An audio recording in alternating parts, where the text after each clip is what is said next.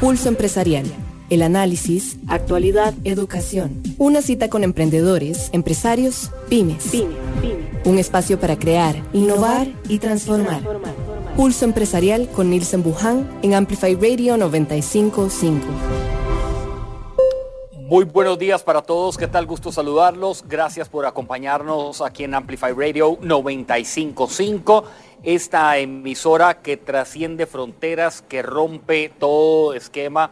Bienvenidos a todos, gracias por acompañarnos y estar un martes diferente, un martes también ya de arranque de mes mayo, para que lo escriban por ahí. Es un mes importante en Costa Rica en este 2022 porque es de transición política. Viene nuevo gobierno a partir del domingo 8 de mayo, ya a instaurarse eh, pues, y tomar posición de Zapote y de todos sus ministerios y como tal pues nos debe de importar y atender la buena lectura y la sana también lectura de lo que está ocurriendo y lo que va a ocurrir. Gracias por compartir. Estamos un martes también cambio de clima, ¿verdad? Por un momento dado, el, aguacero de la tarde, de la noche, el bochorno de la mañana. El bochorno que pues hay que aguantar y sobrepasar en algunos casos. Gracias por eh, compartir también en nuestras redes sociales. Hoy estamos de emprendedores de éxito de Peri, ya se los voy a presentar. Antes hacemos un repaso por nuestras plataformas digitales. Seguí Pulso Empresarial en redes sociales. Instagram, Facebook, Facebook y Twitter. y Twitter. Nosotros compartimos también los jueves a las 10 de la noche en Canal 8 Multimedios. Pulso Empresarial en televisión está en Canal 8 Multimedios los jueves a las 10 de la noche. Vamos a tener un programa muy interesante en este jueves.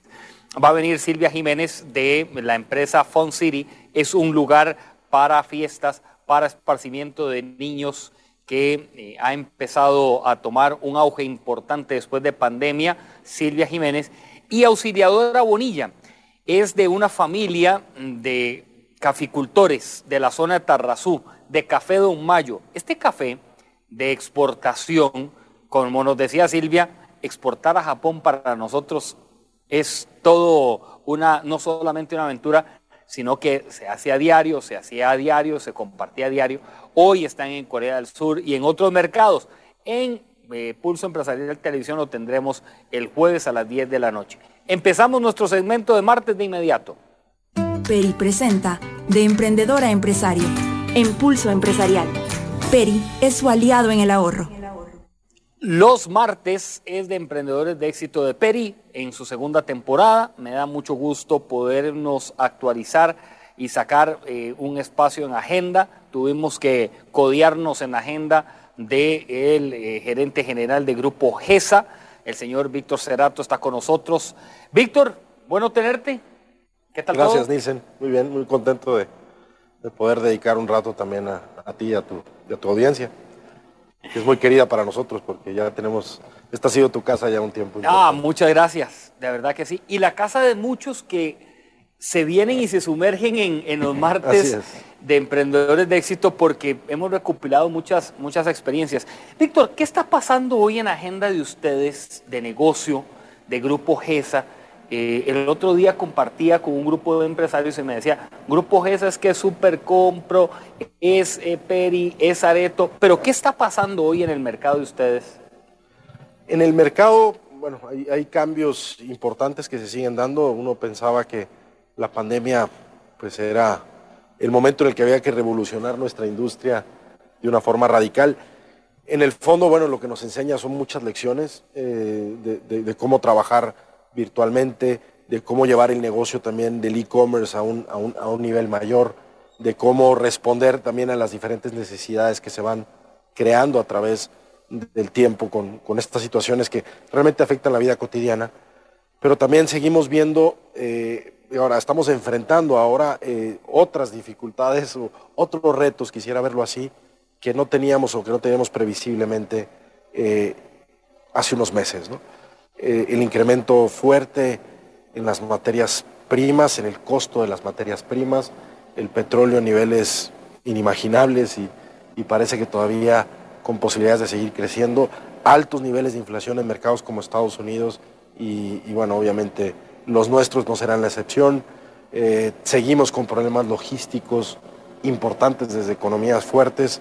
Eh, en fin, continúa la incertidumbre de una forma que quizá no lo teníamos prevista. ¿no? Eh, quizá la mirada o la luz detrás del túnel que nosotros habíamos estimado, queríamos tener, era lo que supone la luz detrás del túnel terminando la pandemia, pero ahora parece que se alarga y, más bien se proyecta en una diferente entidad. Este, estamos llegando a niveles, digamos, de incertidumbre cada vez mayores, ¿no? porque ahora ya son muchos factores externos los que afectan habitualmente nuestro negocio y todos los negocios.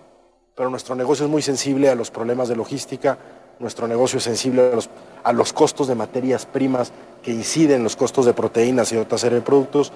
Eh, entonces, tenemos que seguir manejando estos niveles de incertidumbre. Y cómo trasladar al mercado esa incertidumbre es muy importante y quien gane ese juego terminará también ganándose una posición mayor en el mercado. Ahora, hay una pregunta eh, que, hay que, que hay que formularla, ¿verdad, Víctor? La palabra incertidumbre se ha vuelto en el diccionario de los negocios como la primera en encontrar eh, a pesar de que no empiece con A, pero es la primera que, se encuentra. ¿Cómo manejar ustedes y cómo han venido administrando esta parte de incertidumbre? Pues tenemos que aprender, yo creo que todos tenemos que aprender siempre, todos los días, de algo así porque no es lo normal. Es decir, la incertidumbre lo que nos genera es no saber cuál es el futuro. La volatilidad, la incertidumbre, eh, el desarrollo de capacidades y de habilidades para poder adaptarnos rápidamente a las situaciones cambiantes que vemos en el mercado. Eso no es algo simple, eso se construye obviamente con, primero yo diría, tener flexibilidad para adaptarnos. Lo que era verdad ayer posiblemente hoy no tenga por qué serlo. Tener la posibilidad de moverse rápidamente en el mercado. Y luego mejorar nuestra forma de programarnos, de proyectar y de, de hacer un, digamos, una programación buena y eficaz de todo lo que necesitamos para poder operar. Que el otro día leía que ahí es donde está la eficiencia de las empresas, en lograr que ese proceso de producción, quizá el proceso productivo en muchas ocasiones, sea eficaz, inmediato, que atienda lo que el mercado hoy está exigiendo. Que antes tal vez eso no era la lectura, ¿verdad, No, antes podías acumular, tener suficiente inventario, pero ahora esos inventarios van a ser modificados en términos del valor y luego no vas a tener la disposición de inventarios como habitualmente estábamos acostumbrados. Entonces tienes que desarrollar fuertes lazos y relaciones profundas con proveedores a lo largo de la cadena para poder realmente contar con lo que necesitamos para poder operar y ofrecer a nuestros clientes los productos de forma oportuna.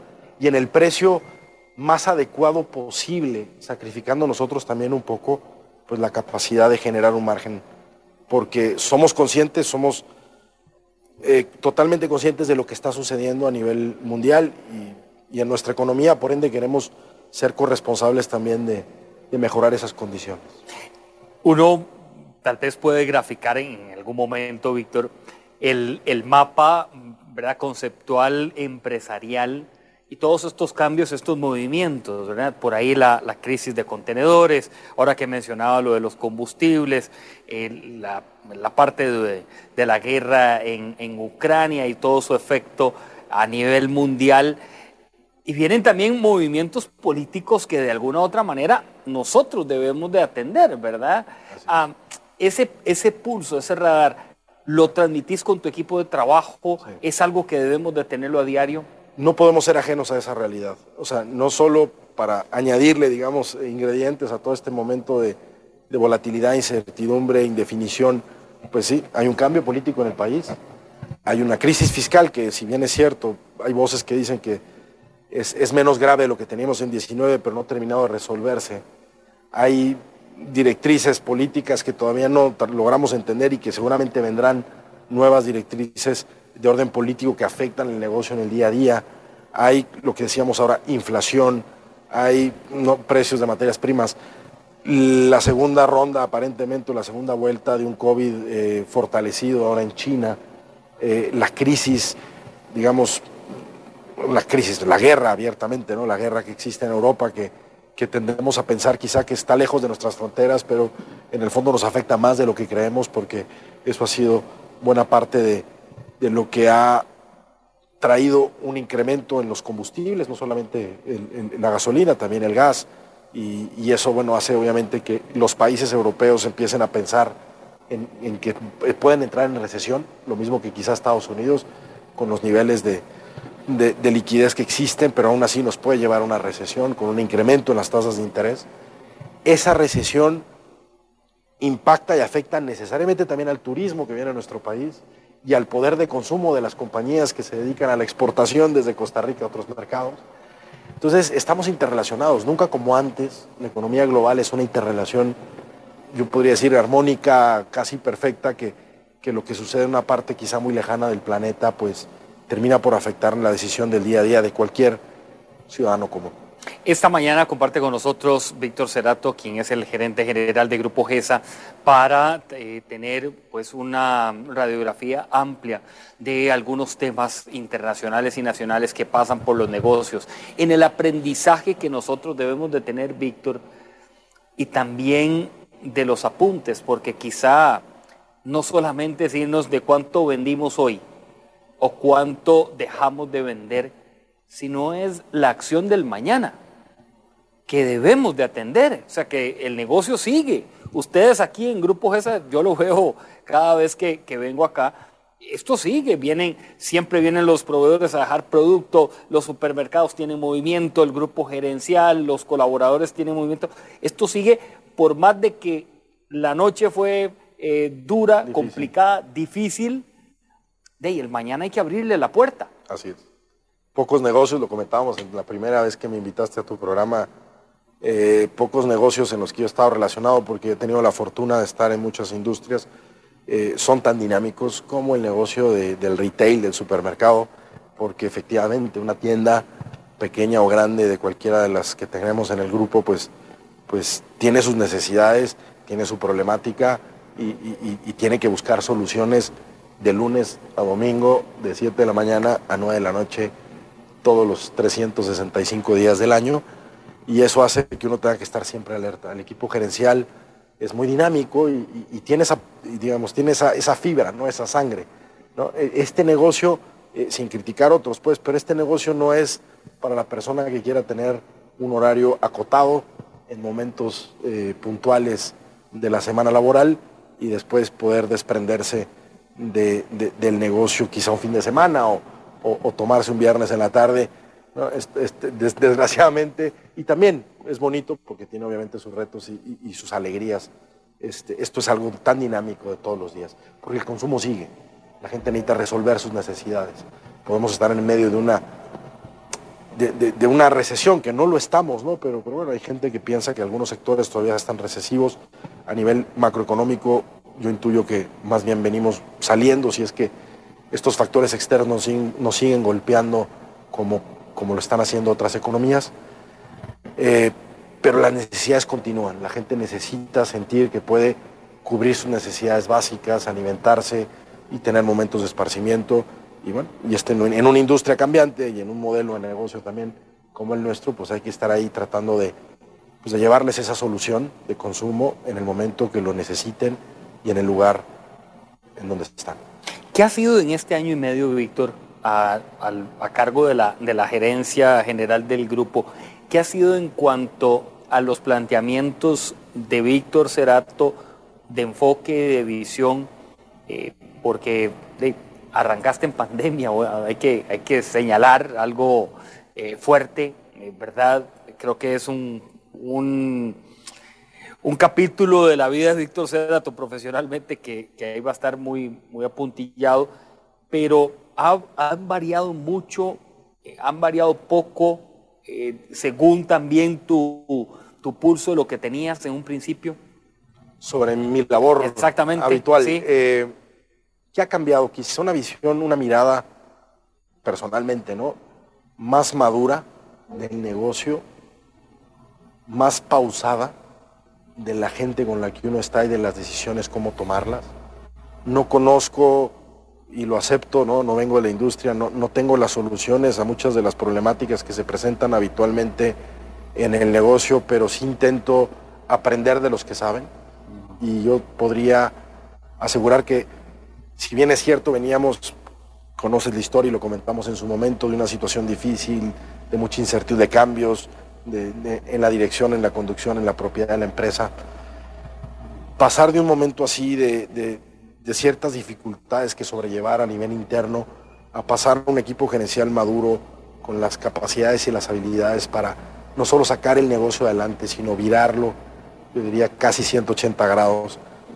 ha sido todo un reto y estamos a medio camino, esto no es, no, se resuelve pronto y más algo tan grande con más de 1.400 colaboradores y, tantos puntos de venta, pero, pero me ha dejado una lección importante, he aprendido de un equipo gerencial que yo tiendo a pensar es de los mejores del país no solo gerencial, un equipo este, operativo en, las tiendas, eh, en, todas las órdenes, este, me parece que es un gran equipo humano, del que yo he logrado aprender. Y es eso, es una visión más madura, eh, decisiones con mayor profundidad y, más pausada. Tiendo a ser por naturaleza más impulsivo, entonces tomar decisiones y moverte y pensar que mucho del éxito está en el reaccionar anticipadamente a todo y, ser el primero en traer una solución. Y la vida te enseña lo contrario. Hay, uno que, escuchaba no hace mucho de Nelson Mandela, ¿no? cuando le preguntan, que es indiscutiblemente pues, un líder que yo creo que nadie puede decir que no lo es a nivel mundial. Así como cuando uno va por países y regiones y, hay gente que es, bueno, un referente y que, que es considerado líder, pero es en un momento determinado, o en una región determinada, o en un país, Nelson Mandela quizá globalmente reconocido como un líder. Y entonces, como en algún momento le preguntan a él, ¿no? ¿Cómo logró ser un líder tan carismático y tan, y tan, y tan exitoso a nivel mundial? Y él decía una cosa que a mí me sonaba muy interesante, decir, lo que lo había aprendido de su padre. Su padre era un jefe de una tribu en, Sudáfrica y como suele suceder en muchas de estas eh, tribus y, etnias, los mayores son los que muchas veces son los que dominan, los, los que mandan, ¿no? los que tienen la sabiduría. Entonces decía, cuando se reunían los líderes tribales, eran dos cosas. Primero, era una mesa redonda, no hay nadie presidiendo. Y segundo, él era el último en hablar. Y eso quizás una lección a nivel personal importante porque estás a un mismo nivel con, todos los, tu equipo gerencial. Es decir, tratas de entender su visión para entonces amalgamar la mejor solución para todos. Y el ser el último en hablar te da una perspectiva mucho más interesante. Porque si uno llega a decir, esto es lo que yo pienso, pero quiero que ustedes me digan lo que piensan, bueno, pues quizá ya sentaste un precedente que modifique la forma en la cual otro puede traer mejores ideas que, que yo o que cualquiera. Y entonces es mejor siempre este, escuchar los puntos de vista de todos y luego tratar de consolidar una posición que sea la adecuada. En este negocio, como en muchos, como, y es un gran reto para las organizaciones, es tratar de sumar las, las fortalezas, las virtudes que, el equipo tiene, y eso, para eso se requiere, digamos, un buen líder, que sepa escuchar, que sepa entender desde dónde viene esa posición, y esa mirada más apreciativa, esa mirada más, más, más de conjunto, hace que el negocio a la larga funcione mucho mejor. Víctor Cerato, conversamos el gerente general de Grupo GESA. Quiero que nos puedas dar el consejo de cómo de la vida acelerada se pausó a una vida más pausada. ¿Qué hiciste, Víctor? Eh, quizá equivocarme. Muy bien. Cuando uno va rápido. Ayer escuchaba que el error es, dentro de la fórmula de los líderes, esencial. Esencial. O sea, son mil maneras de llegar a la solución correcta. Eh, es equivocarse quizá muchas veces antes. Yo creo que son varios factores. El aspecto humano, natural, cuando uno va volviéndose un poco más mayor, ¿no? Yo soy mayor que tú, entonces este, uno va tendiendo a sopesar mejor las cosas. Pero también esto, ¿no? Decir que va uno descubriendo que la mejor inversión es tu gente y que tu gente es el mejor negocio en el largo plazo. Y que el liderazgo más que, que mover activos y, fijar el rumbo para todos es que los demás, que tu equipo sea consciente de que pertenece a algo mucho más grande y de que tiene mucho que aportar. Y ese convencimiento para llevar a las personas a esa realidad no se logra de la noche a la mañana, sino que eh, la misma persona va interiorizando su papel, se va sintiendo contento, orgulloso de lo que hace y entonces va perdiendo el miedo a aportar y a moverse hacia adelante, porque encuentra ese ambiente en el que puede hacerlo. Yo creo que ese es el gran reto de los que gerenciamos o lideramos alguna organización, es lograr hacer a la gente por la persuasión mucho más eh, eficaz, mucho más fuerte y mucho más sólida sus decisiones, más que la imposición o más que eh, traer visiones de afuera y tratar de encuadrarlas en una organización que tiene otra dinámica. Entonces por ahí va, quizá aprendiendo de mis errores, de pensar que yo podía hacer las cosas, que yo tenía la razón y había que echarlo a andar y que los demás me sigan, por decirlo de alguna manera, es lleguemos a un consenso de que esto es lo mejor para todos. Y entonces al creérselas, o al creérnoslas todos, pues, de que esa es la mejor visión, ponemos alma, vida y corazón en sacarlo adelante. Este equipo de trabajo que has venido eh, tocando, el equipo de colaboradores de Grupo GESA, ¿Qué características puntuales le, ves hoy que resaltan, verdad, de tu experiencia también de otros momentos en otros negocios que hoy decís, vaya, por eso es que es el equipo de profesionales de GES? Quizás se muestra parte en los valores que tenemos o definimos, de hecho con este mismo equipo hace no mucho, como los valores fundamentales de nuestra empresa. Yo quisiera remarcar quizá un par, pasión, es decir, hay pasión por el negocio, no es un equipo que, se arrugue ante las dificultades, que esconda la cabeza, sino son, son, personas que saben acometer, que van hacia adelante. Eso es quizá la primera, es decir, que, que, no, no quitamos el hombro, no esperamos que el sistema lo resuelva, sino que ponemos el pecho a las dificultades, a las cosas que hay que sacar adelante. Esa es la primera. La segunda es que vamos hacia un mayor, acercándonos hacia una mayor simplicidad, es decir, tratar de hacer las cosas para facilitar que los procesos internos avancen mejor y más rápido. Entonces buscar esa simplicidad en el quehacer, que no significa ¿no? quitarlas, digamos, la, necesidad de hacer las cosas bien, sino simplificar los procesos, simplificar la forma en la que miramos el negocio para poder acometer más rápidamente. Esos son los dos factores que yo, que yo creo que son fundamentales. Y por último, y es la base de todo lo demás, lo que subyace es la integridad si tienes un buen equipo de gente. Bueno, me refiero bueno antropológicamente, ¿no? Una persona buena, que quiere a los demás, que quiere hacer el bien, que busca un bien común, que tiene fe en cosas trascendentes más que sí mismo. Ese es el equipo integral que hoy tenemos, que puede ser mucho más poderoso que el tener todas las salidas técnicas, que el tener todos los sistemas, o incluso el tener en tu cuenta de balance ¿no? una cantidad de dólares que que puedan soportar lo que fuera, ¿no? que, abultan tu capacidad de hacer cosas. Eso no lo tenemos, no tenemos quizá los mejores sistemas, no tenemos esas, cuentas de cheques, ¿no? pero sí tenemos un grupo, como te decía, con pasión, con que buscamos la simplicidad, pero muy integral. O sea, éticamente hablando, gente que quiere hacer bien las cosas. Y con eso puedes caminar muy lejos. La verdad es que eso es lo que hace que, que el negocio vaya más y mejor.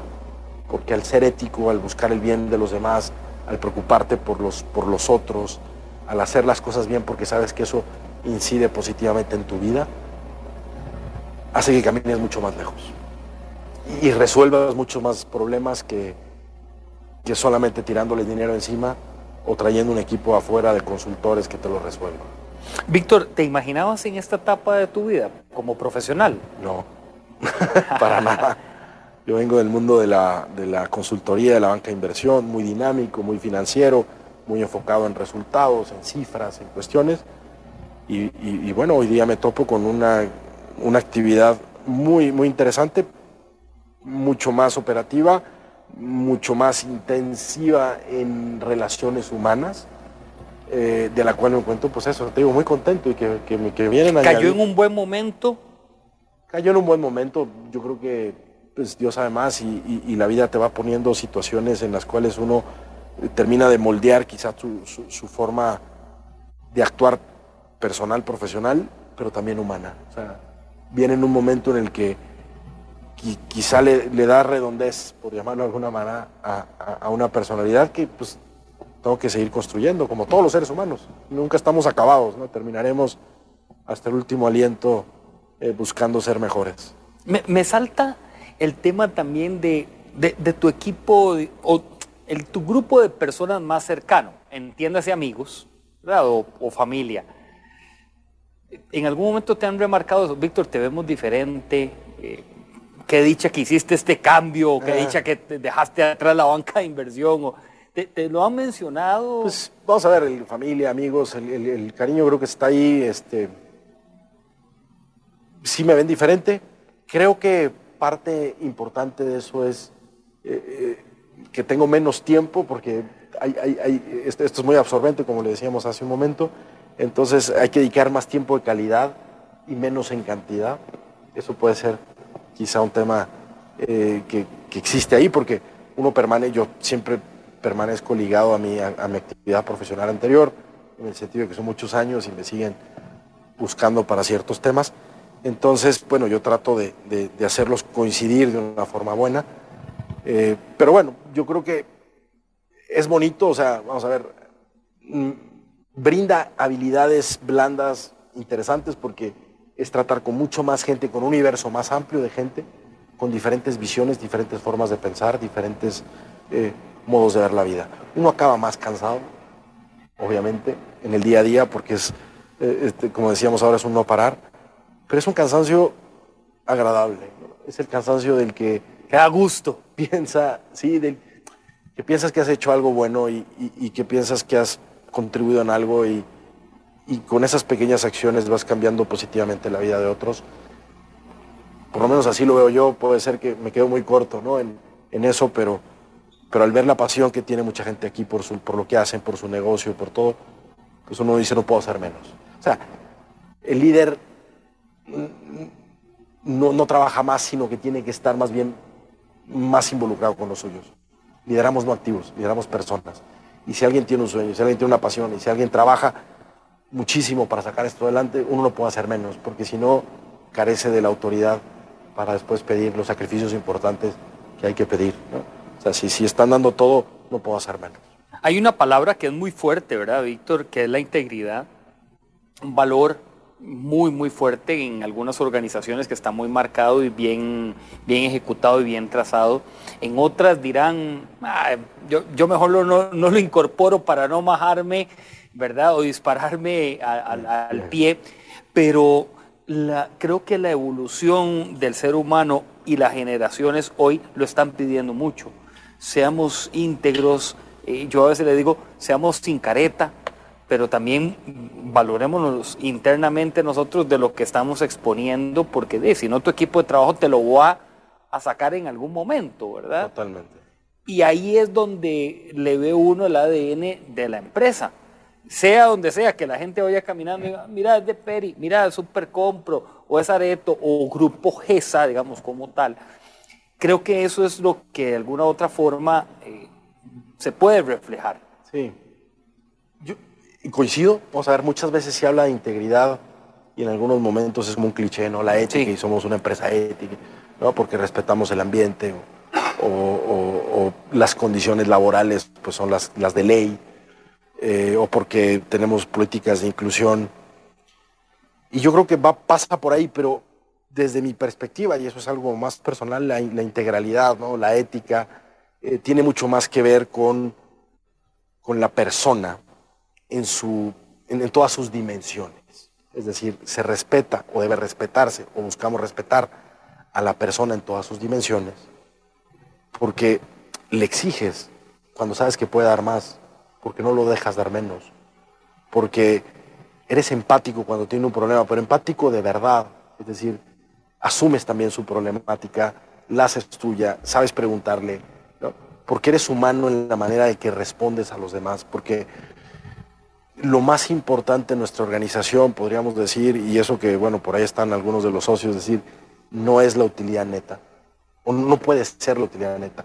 Claro que tiene que ser importante, este, eh, lo que nosotros llamamos el, el evita, ¿no? la utilidad operativa, la utilidad neta, es, es, es, una meta que siempre debe estar ahí, mejorar nuestros resultados, pero no vas a mejorar los resultados si no tienes a tu gente mejor. eh, es también, o sea, pasa por, por, comprender que el entorno del trabajo que les estás brindando es el adecuado para que puedan desarrollar también sus otras facetas personales, familiares, este, de, gustos, de, pasiones. De, es, es toda una amalgama de cosas que no digo que seamos perfectos, estamos muy lejos, obviamente. Creo que cualquiera que lo diga que lo tiene resuelto, pues no diría la verdad, porque esto es algo que hay que ser, estar continuamente reflexionando, volviendo sobre uno mismo, cómo puedo hacer esto mejor, cómo puedo animar a los demás a... O sea, yo, yo lo pienso de esta forma. Nielsen me puede preguntar hoy, ¿cuál es lo más importante para ti? ¿O, a qué le dedicas tiempo? O, ¿Cuál es la mayor parte de tu tiempo en esta organización? ¿A quién se la dedicas? Yo puedo decir al cliente, ¿no? Porque es el cliché. Uno dice, yo me dedico a mis clientes, me debo a mis clientes. Yo no hablo con un cliente desde hace tres semanas, o sea, no es que no hable con el cliente. Claro. Voy al supermercado. Pero mi, mi obligación es ir a hablar con los clientes a ver si están contentos. Mi obligación es hacer que mi equipo esté contento, para que ese equipo transmita el estar contento a su organización, a, su equipo a su vez, que esos son los que tienen que ver con nuestros clientes. Pero eso permea desde arriba, es decir, no, no, es algo que se fabrica, no es algo superpuesto, no es la careta, como dices tú, que llegas, te pones el lunes y estás así, a las 8 de la noche te la quitas y te vas a tu casa, ¿no? Con la misma idea de que soy miserable con la que llegué. No, es, es, realmente sentirte parte de esa transformación, estar contento. Sí, de hecho, Víctor, ve a decir, bueno, comentarle a las personas que yo, yo te veo que recorres los pasillos, por ahí que compartís con los, con los gerentes y demás, que no es una práctica a nivel gerencial de diferente eh, nivel que se haga, ¿verdad? Eh, hay algunos gerentes que todavía hoy les cuesta y les arde el hablar con un colaborador, por poner un ejemplo, ¿verdad? O con algo tan, tan sencillo que puede sonar con la persona que le abrió la puerta de la oficina. Dicen, ¿para qué lo voy a hablar? Lo veo todos los días y ya, eh, qué pereza.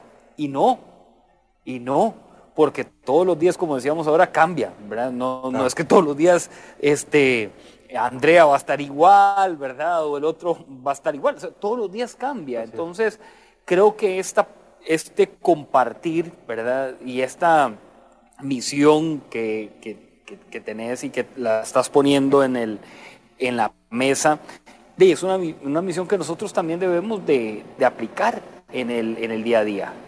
Sí, y estar cerca de la gente, que realmente son los que hacen que el negocio se dé. Poco haríamos aquí en la oficina de Montelimar, donde estamos, ¿no? Con aire acondicionado, pues nada más viendo tendencias, reportes, cuando en el fondo esos números, esas tendencias, esos reportes, esos comportamientos, tienen que ver con situaciones particulares de cada una de las personas que lo hacen posible. Si no resuelves el origen de ese problema, vas a tener estos mismos resultados. Tú no puedes llegar con alguien y decirle, mira, los resultados de tu categoría o de tu tienda o, de tu área ¿no? no son los adecuados en los últimos tres meses, a ver qué decisión tomas, porque si no, pues, me explico, liderar sobre eso no tiene ningún sentido, sino decir, hay algo en lo que te pueda ayudar para que podamos cumplir con las metas que nos hemos propuesto, qué no te estoy dando, qué no estoy haciendo bien yo o las otras áreas para realmente darte las herramientas para que llegues a eso, porque a ti te conviene, porque a ti te hace feliz, porque a ti te perfecciona como ser humano. Esa es la gran diferencia. Y sí me gusta, pues sí, pasar por los pasillos. Este, también soy hiperkinético, como dicen. o sea, que uno, eh, hiperactivo, ¿no? Que le gusta moverse un poco. Pero también tiene que ver con eso, con esa realidad. Pero yo creo, Víctor, que la gente lo, acepta muy bien.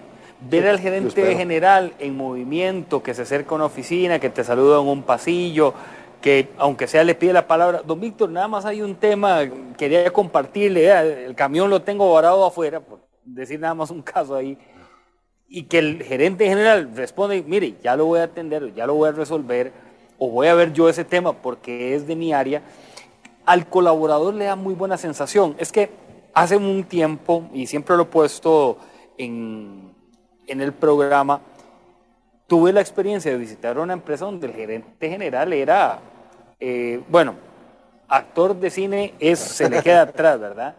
Convoy para llegar, casi nadie se podía acercar, hablarle era todo algo trabado, hasta como en código, habría que llegarle al señor. Ese ambiente no te genera buenos réditos al final en el negocio. No hay cercanía, claro. No hay empatía, ¿verdad?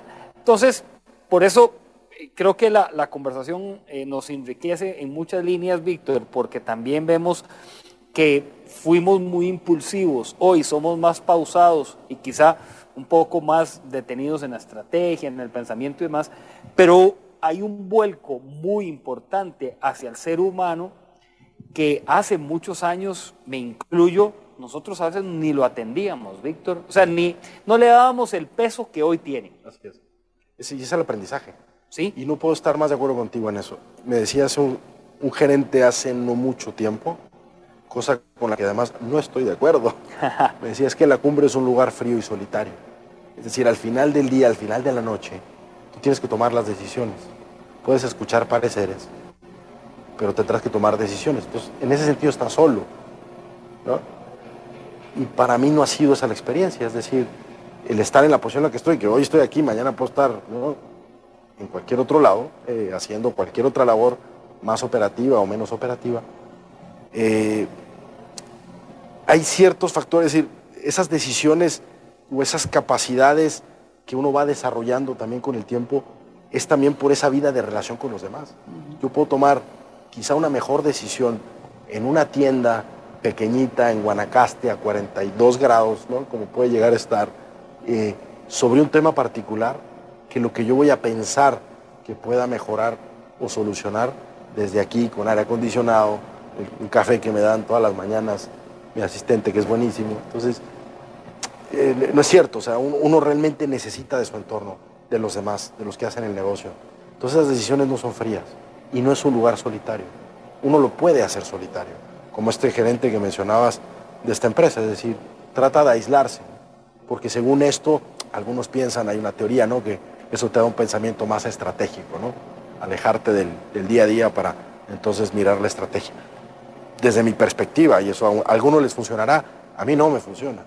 Mi estrategia, si es que tengo alguna, que te digo, se construye por todos. Yo, yo nada más soy quizá portavoz, este, se construye en la calle, en las tiendas, con la gente, con el cliente que insatisfecho por esto, con un parecer del otro, con mirar el mercado, con conocer tu entorno, qué hace la competencia, qué pasa en otros países. es mucho más rica y mucho más dinámica. vamos a hacer una pausa, Víctor, para venir eh, a conversar porque antes de Semana Santa tuve una, experiencia que en un, en un peri yo escuchaba a los clientes que decían, eh, esta gente, ¿para dónde va? Escuchaba a una gente que estaba comprando. ¿Cuál es esa ruta de movimientos del supercompro, verdad, del mismo Zareto, del mismo Peri que ha tenido? Un poco la, la tendencia y lo que ustedes también eh, quieren empezar a desarrollar. Entonces, con Víctor Cerato de eh, Grupo GESA, gerente general, regresamos en breve aquí en Amplify Radio 955. Ya volvemos. Una pausa. En instantes regresamos con Pulso Empresarial, por Amplify Radio 955. Llegó el crédito hipotecario a tu medida de Coopeande. Úsalo en lo que querás. Compra de vivienda, lote, construcción, remodelación, consolidación de deudas y más. Tasa fija primeros dos años y cuota por millón de 6.620 colones. Vení, estamos abiertos a todo público. Aplican condiciones. La tecnología nunca ha estado tan cerca de vos. Somos Walk Software. Brindamos soluciones empresariales, software en punto de venta licenciamiento de Microsoft, creación y desarrollo web y mucho más.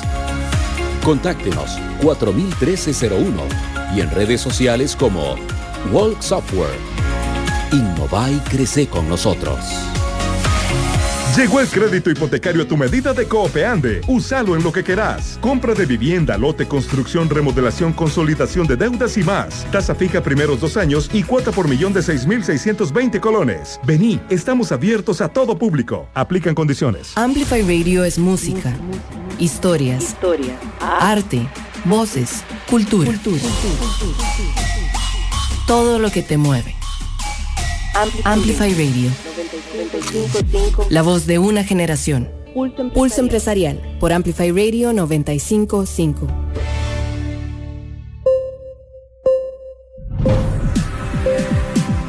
Regresamos esta mañana y compartimos con el gerente general de Grupo GESA, Víctor Cerato, aquí en Pulso Empresarial. Emprendedores de éxito de Peri, en su segunda temporada hemos venido aprendiendo a lo largo de esta segunda temporada de especialistas y también personas que nos traen un conocimiento eh, de los negocios, de cómo hay algunas cosas que podemos ir apuntando para aplicarlas en el día a día del emprendimiento, de la pyme, la generación también de contenido que es muy útil y práctico para todos ustedes. El jueves los espero a las 10 de la noche en Pulso Empresarial Televisión, en Canal 8 Multimedios. Estaremos compartiendo con dos mujeres, Silvia Jiménez, emprendedora y empresaria con el negocio de Fon City, y auxiliadora Bonilla de la familia de caficultores Café Don Mayo de la zona de Tarrazú que exportan. Auxiliadora nos trae en el radar qué es lo que está pasando en el café hoy, cuál es la visión también que pueden tener los caficultores eh, próximamente y algunos retos a nivel de gobierno que nos plantea Auxiliadora. Víctor, abro la, hoja para conversar de Supercompro, que te veo en la, camisa que, tienes hoy, eh, Supercompro. El desarrollo de Supercompro, la evolución, hay, hay zonas que, están muy, muy pegadas al negocio, ¿verdad? O sea, como que a la gente le dice, Dios guarde, me quiten el supercompro porque lo voy a buscar no sé ni a dónde, ¿verdad? yo eso lo he escuchado. ¿Y ¿Cómo es esa línea y cómo es el caminar que, tiene él, eh, el supercompro como tal? Bueno, el supercompro para nosotros es el, niño consentido, por llamarlo de alguna forma, no, no, por otra cosa, sino porque está en una zona en donde efectivamente, como lo, lo mencionas ahora, la gente se identifica mucho con la marca, es, como parte de su historia. Y a pesar de que bueno, hay más competidores, y a pesar de pandemia, y a pesar de crisis, es una marca que sigue manteniendo un, un arraigo importante en la zona y, una visitación de clientes que es muy buena y que de hecho viene creciendo desde hace más de un año. Eh, y abrimos uno, como ya lo sabes, en, en Villarreal, que, en su momento lo anunciamos, estamos por abrir otro en Osara eh, y siempre buscando oportunidades de ampliar eso, eso aún más. Estamos también con una pequeña apertura en Upala, en fin, es una marca a la que queremos mucho, es un formato pues muy adecuado para la, podríamos llamar la tienda de cercanía de diferentes comunidades, principalmente en Guanacaste, aunque también estamos en alguna zona del Gama, en Turrialba, etcétera, ¿no? Y siempre tratando de adaptarnos a ese mercado en el que estamos, a que queremos servir. Hace no muchos, dos o tres semanas andaba presente en Turrialba, donde tenemos tres supermercados Supercompro, y, y buscando la manera de acercarnos más a, la gente, cómo podemos servir mejor, a, qué necesidades tienen, eh, cómo ampliar la oferta eh, para llevar mejores eh, productos a, buenos precios. En fin, e, eso que, que, nosotros tenemos que buscar continuamente. Supercompro es eso, va a seguir desarrollándose en formatos relativamente pequeños de tienda, en algunas zonas eh, del país, como es Guanacaste, un poco el norte también.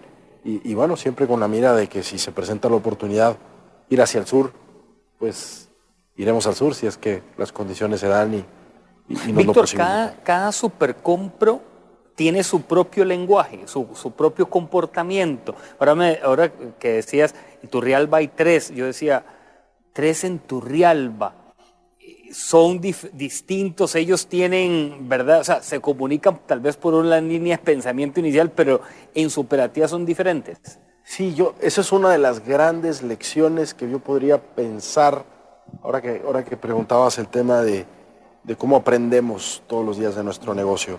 En Super Compro en Peri y en Sareto todavía estamos eh, empezando, pero en estas dos no son idénticos. O sea, un mercado turístico en una playa muy turística, en donde podemos tener un supercompro con una selección de vinos o embutidos o destilados o, cosas de conveniencia, cuidado personal. Es muy distinto cómo se va a comportar a un mismo supercompro con características y precios similares a muy pocos kilómetros que atiende más bien a una población local que lo que busca es otra serie de definiciones el entender que no podemos hacer formatos idénticos, que no podemos tratar el mercado igual, cuando son, a pesar de ser distancias cortas, de mercados muy distintos, eso ha sido el gran reto. Y yo pensaría que en los últimos meses es tratar no, no de estandarizar, sino de desestandarizar. Es decir, tratar de encontrar lo que la gente quiere. ¿Qué quiere ser Supercompro o qué quiere ser Peri? La tienda de cercanía en la que me entienden. No es lo mismo un Peri que otro, no es lo mismo un Supercompro que otro, y no lo será. Estás en una zona agrícola, estás en una zona de playa, estás en una zona industrial, porque así estamos, ¿no? Tenemos un supercompro industrial en Pavas, tenemos un supercompro en Tamarindo, ¿no? Y tenemos un supercompro en, en ¿no? Que son dificultades, que son, perdón, necesidades distintas. ¿Cómo llegarle a ese público es lo que no, nos trae un reto, ¿eh? Porque todas las empresas te hablan de estandarizar y, ¿no? y todo, todo, tiene que ser matricial para que funcione bien y entonces la información fluya. Nuestro reto es, es, es lo contrario. Y qué gran reto en el tema del de el valor humano, el capital humano, ¿verdad? Así es. Porque cada uno, digamos, en Nosar, ahora que, que, que van para allá, eh, ahí se vuelve trascendental, estoy pensándolo rápidamente, un tema de idioma, ¿verdad?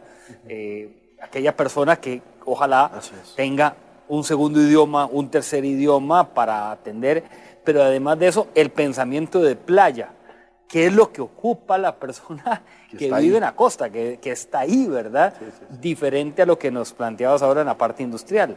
Totalmente, son diferentes necesidades, diferentes climas. Eh, tienes una población efectivamente turística que, que además es cíclica, ¿no? Es estacional, entonces, que, que, tienes que mandar en qué momento, qué productos para esa población que estás sirviendo. Eh, y, y, en esto, Víctor, lo, los filtros que ustedes utilizan son nuevos. O sea, no, no estaban dentro de la organización. No, son nuevos y es un poco prueba de error, observar el mercado, escuchar la tienda, eh, escuchar el mercado. Y eso es algo que no podemos dejar de hacer. El gran error que uno puede tener es tratar de decirle al mercado, esta es mi propuesta, sí. espero que te guste, llévalo. A decir, no, ¿qué necesitas? Y, y yo, qué puedo hacer yo creo, Víctor, que ahí es también el peor error que como nosotros eh, empresarios cometemos cuando decimos, yo me voy a dedicar a, a, tener un lavacar, nada más por poner un ejemplo. Y los carros se lavan de esta manera y punto. Y si a usted no le gustó, ahí vaya, busque otro. Ahí me parece que estamos en algunos negocios eh, tocando un fondo muy rápido. Enclaustrados, enclaustrados completamente porque además este, pensamos que tenemos la solución. Y si no escuchas al mercado, termina uno parándose solo en medio de la montaña Chirripó con, ¿no? con la bandera, pero, pero nadie lo siguió. Víctor, ¿qué pasa con Zareto? Hay una, eh, la apertura de este Zareto allá por el lado de Robuser, eh, que fue una primera apuesta, un primer movimiento de Zareto por no sé cuántos años, ¿verdad? Sí, que sí. siempre lo teníamos referenciado allá por Anonos, pero ahí en, en Romoser, resultados, acciones. Vamos a ver, bien, Zareto este, como marca es una marca que estamos obviamente potenciando. Este mes estamos celebrando el 44 aniversario. ¿44 ya? De wow.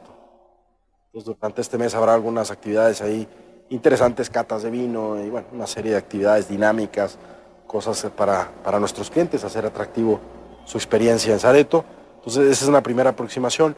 Zareto como formato grande, vamos a hacerlo crecer, quizá a un ritmo mucho menor, porque el espacio en el mercado obviamente no es tanto, eh, pero sí estamos con miras en, en ojalá tener un, uno o dos más aretos en algunas áreas que estamos evaluando.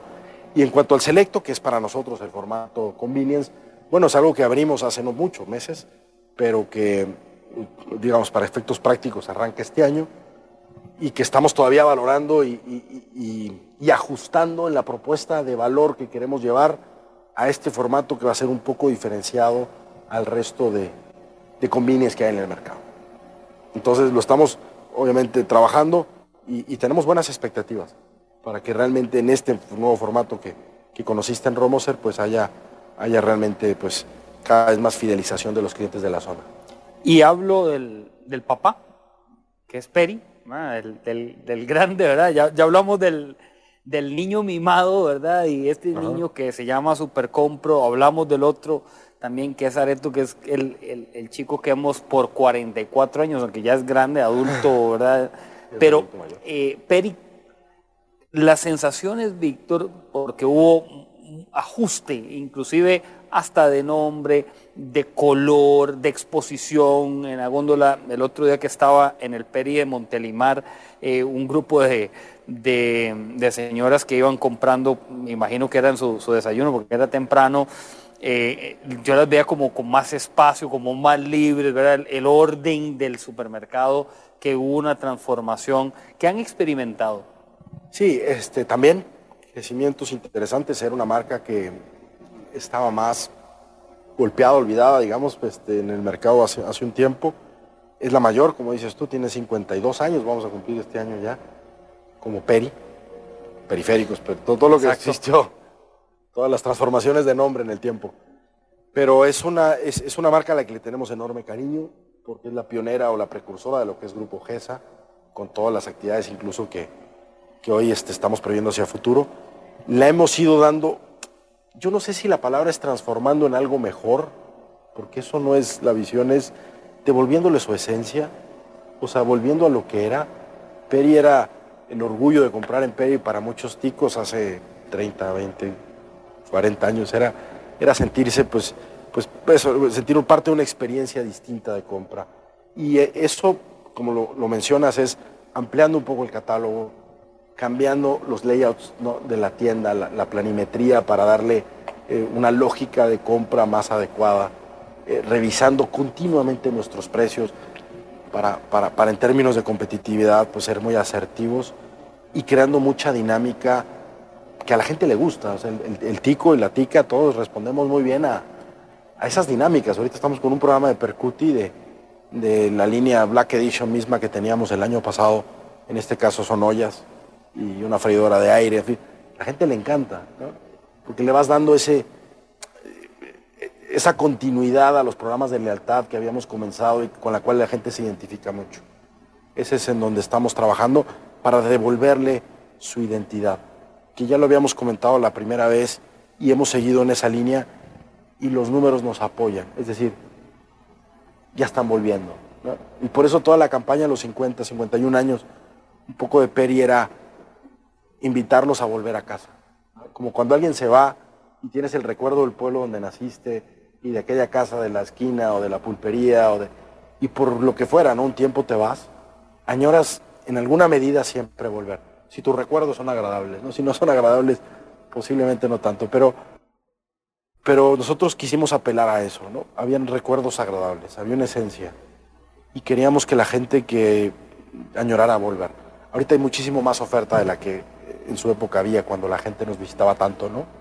Pero, pero sabemos que tenemos algo que mostrar y algo que, que, llevar a los demás. Y ese es, y, apelar a eso, ¿no? decir, vuelve para que veas que estamos cambiando por ti, ¿no? Para darte lo mejor, para darte un mejor servicio y si alguna vez te olvidamos, pues pedimos perdón. Que las personas tenemos que pedir perdón, pero las organizaciones tenemos que pedir perdón. Porque así como nosotros a veces nos equivocamos y ofendemos a alguien o hacemos las cosas mal, pues también las organizaciones, porque son entes vivos que se mueven en función de diferentes ideas, estrategias, también se equivocan. Y es importante que sepan pedir perdón. Hay organizaciones que se sienten pues, muy sólidas o muy solventes, multinacionales, que, sienten que no tienen que pedirle perdón a nadie. Es un gran error, porque la gente espera eso. Si, me equivoqué, me regreso, vuelvo atrás.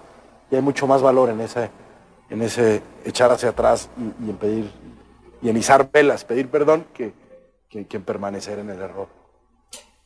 Víctor, cerramos acá con ese, con ese pensamiento tan, tan bonito que, que nos expones hoy cuando necesitamos pedir perdón, cuando hoy detrás de un teclado y un monitor se esconden personas para destruir a la humanidad.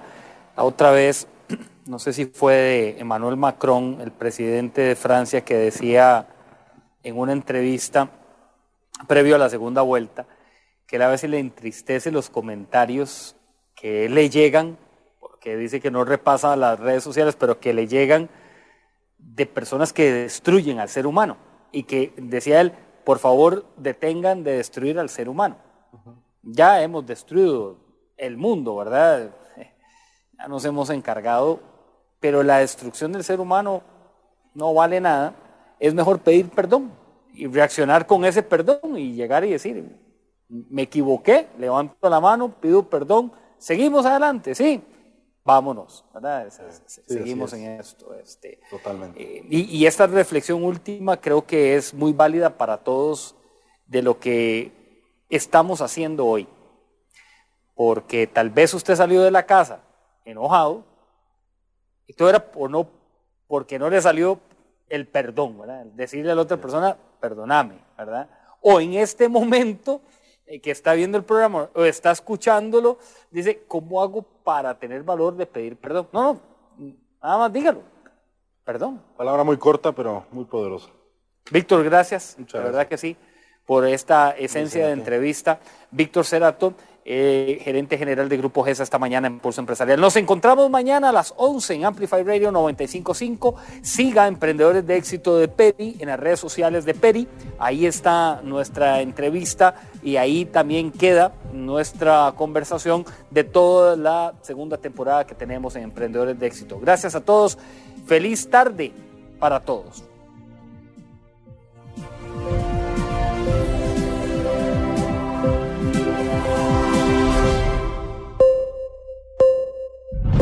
Historia diaria de experiencia, sueños, de esfuerzos, apoyos y obstáculos. Pulso empresarial con Nielsen Buján, de lunes a viernes a las 11 de la mañana, en Amplify Radio 955.